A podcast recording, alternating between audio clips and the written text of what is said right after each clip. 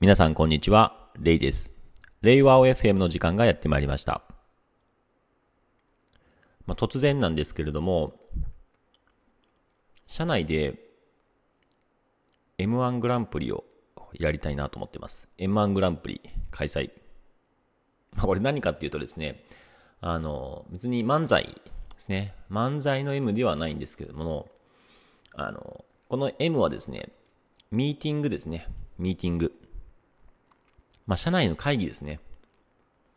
はい。この社内の会議っていうものをですね、より洗練させていきたいなっていうふうに思っていて、特に耳の場合はですね、あの、ワンオンワンがないんですね。マネージャーがない、いない組織でワンオンワンがないので、まあ、それぞれのメンバーが主たる所属しているチームがあるんですけども、そこの定例会議っていうのが、まあ、唯一のこのワンオンワンに代わる N on N、まあ、ピアコーチングであったり、ピアレビューであったり、まあ、雑談を行ったり、そういう場になってますし、なるんですけれども、この会議ですね、まあ、チームの定例会議だけではなくて、社内のいろんな各種会議でもいいんですけれども、この会議というものをですね、まあ、以前の放送でもあったように、意味ではですね、まあ、センシングと呼ばれるまあ、洞察力を高める、えー、トレーニングを行って、センシング日本一を目指してます。まあ、その日本一どういう、ね、基準で測定するかっていうのはあるんですけれども、で、この洞察力を磨いていくっていう中で、結構大事になるのが、まあ、そう察した上でですね、まあ、その、それに対して、あ、この人ね、ちょっと不安がってるから、えー、少し説明をね、あの、しっかり丁寧にやろうかとか、その応対できるっていうのはやっぱり大事なんですよね。察した上で応対していく。で、まずは察していく、えー、洞察していく、センシングしていくっていうのが大切なんですけども、まあ、この、察した上で応対していくような、そのやりとりですね。この会議の様というものを、まあ、こう洗練させていって極めていくと、まあ、ある意味こう、なんていうんですかね、観客がいた時に、見てて、お、すごいな、おもろいな、という形になるレベルまで、この会議っていうものを洗練させていきたいな、というふうに思ってるんですよね。で、そのような会議っていうものは、まあ、ショー、ショーですよね。ショーのようになると。うん。お金払ってみたいかどうか。それぐらいのレベルまでにこう消化させていけるのはすごいなって思っていて、で、そういった会議をですね、まあ、社内ではですね、あの、会議の内容を基本、こう、録画していくっていう方向で今進んでいるので、まあ、会議の内容を録画して、で、周りの、それをですね、他の人が見ても、この会議すごいなと。もうセンシングがすごいみたいな、そういう状態の会議を、こう、まあですね、審査員が審査員を用意して、審査員が、この人の先進がすごいなと。その上でのこの応対すごい、切り返しすごいみたいなね。そういうのをこう、ある意味審査していって、こう、ミーティング、社内1位を決めていくみたいな。まあそういうですね、グランプリを開催していくっていうのをこの M1 グランプリと呼んでですね、えー、開催していきたいなっていうふうに思ってます。で、実際にこの sensing で、 sensing した上でプレゼン、プレゼントしていくっていうので、 presencing って読むんですけども、これが得意なですね、この洞察と応対っていうのが得意な職種っていうのは、意味では営業職、 psychological artist としての営業職が、これが最も得意で、まあ見本手本となる存在ですよっていうふうに言ってるんですけれども、まあなので審査員はですね、あの、この営業職の人になってもらって、えー、営業の定例会議は、ちょっと対象外にした上で、それ以外のチームのこの会議っていうものをですね、こう、より洗練させていくためにですね、この M1 グランプリっていうのをですね、えー、開催していきたいなというふうに思ってますね。なんのこっちゃいって話なんですけども、あの、真面目に、えー、真面目にこれをやっていこうとしてるやつですね。で、もう一つがですね、M1 グランプリがあるといえば、はい、そうですね。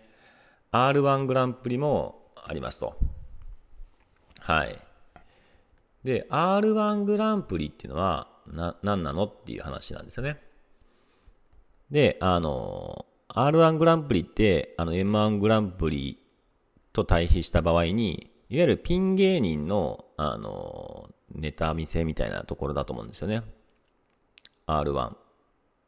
で、このイメミの場合は、もちろんピン芸人のそのネタ見せをするわけではなくて、何かっていうと、この R の、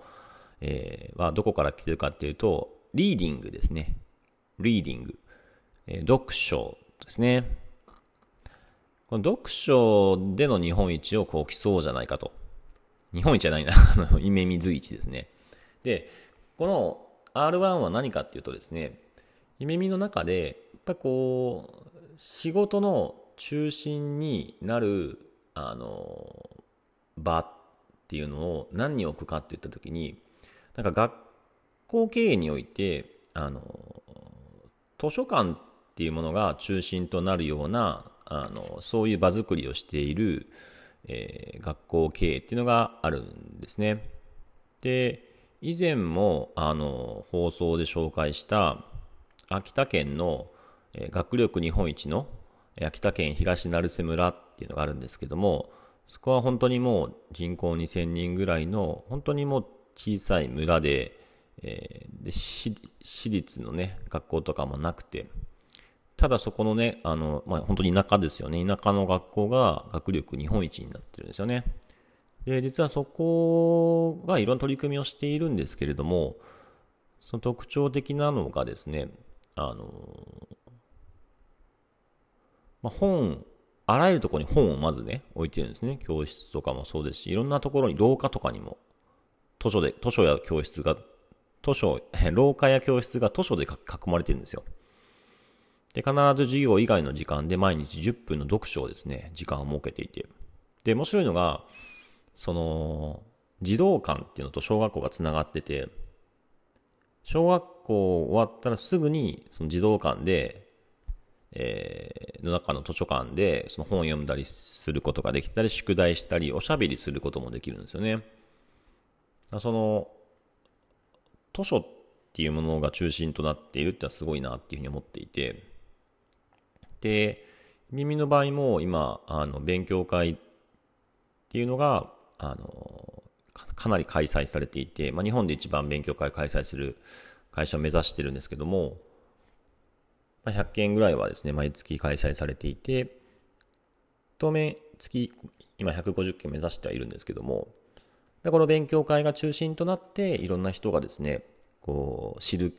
人となりを知ったり、その人の知見だけではなくてですね、雑談会っていう風な形式になっているので、まあいろいろインプットするんですけど、そこから雑談していくっていう内容になってるんですよね。で、うん、まあこの図書館がね、中心となった学校っていうのにちょっとヒントを得て、まあそういう読書とかインプットですよね。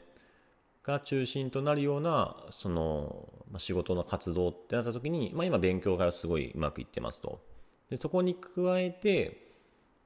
まあ、なんか読書をする習慣づけっていうのを、まあ、作りたいなと思っていて。で、まあ、勉強し放題生徒っていうのがあるので、あの、あらゆる書籍は買えるんですけども、読むきっかけ作りっていうのは大事だなと思っていて。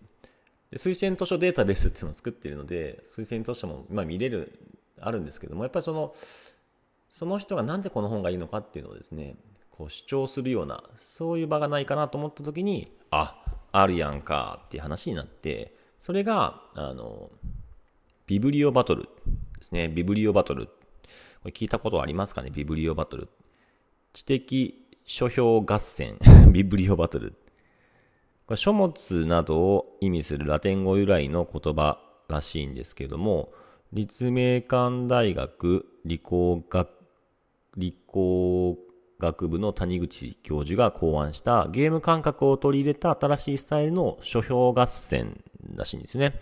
で、ビブリオバトラー、発表者たちがおすすめの本を持ち合って、一人5分の持ち時間で書評した後ですね、その発表者と、まあ、観客がですね、これ一番読みたいなと思った本、チャンプ本、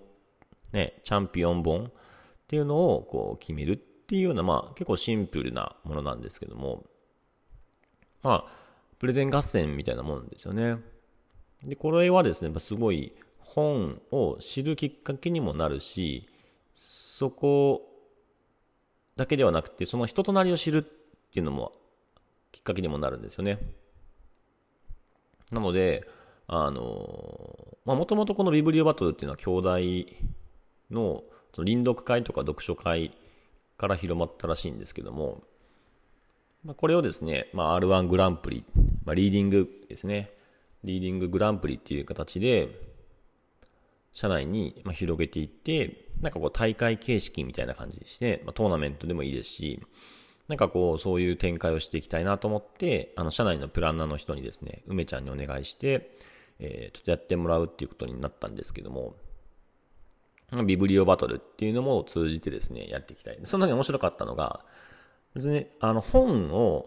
読まなくてもいいんじゃないかっていう。どういうことって話なんですけども、その実際の本をまあ、とはいえ、じゃあ、そのね、発表するには本を読まないといけないじゃないですか。まあ、これをきっかけに本を読むっていうのもあるんですけども、いや、ちょっとめんどくさいな、そんなおすすめする本なんてないよ。僕が読む本なんてね、もう一般的にみんなが読んでる本だよっていう場合でも、まあ、いいんですけども、場合によっては架空の本でもいいよと。架空の本っていう話なんですけども、その実際には存在しない架空の本であっても、いや、こんな本読んだんだけど、まあ、こういう内容があって、こんなストーリーでも、こんなに本当に面白い、ハラハラドキドキする架空の本なんですよ、みたいな感じで、実際にはないんだけれども、あの、こういう本あったらいいなとか、ね、まあそういうものでもいいので、だとすると、まあ結構それは本読む必要がないので、自分なりの、なんかね、こう、体験でもいいかもしれないですね。自分の体験でもいいと思うんですけど、まあそういうのをですね、こうプレゼンする、まあプレゼンの練習にもなりますよね。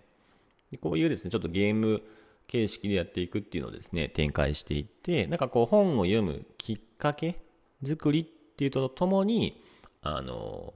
人となりを知るきっかけですよね。あ、この人こういうことに興味があるんだっていうのをなんか知るきっかけにもなるので、まあ、いわゆるこう人材開発っていう意味での、その学習、本を読むための動機づけっていうところだけではなくて、その人と人との関係性をこう構築していくような組織開発にも接合していくので、この人材開発と組織開発を接合していくっていう意味でもですね、まあ、この R1 グランプリでいいんじゃないかなとか、まあ、M1 グランプリもいいんじゃないかなっていうふうに思ってですね、えー、やっていこうっていうふうに思ってます。はい。本日はですね、M1 グランプリおよび R1 グランプリについてでした。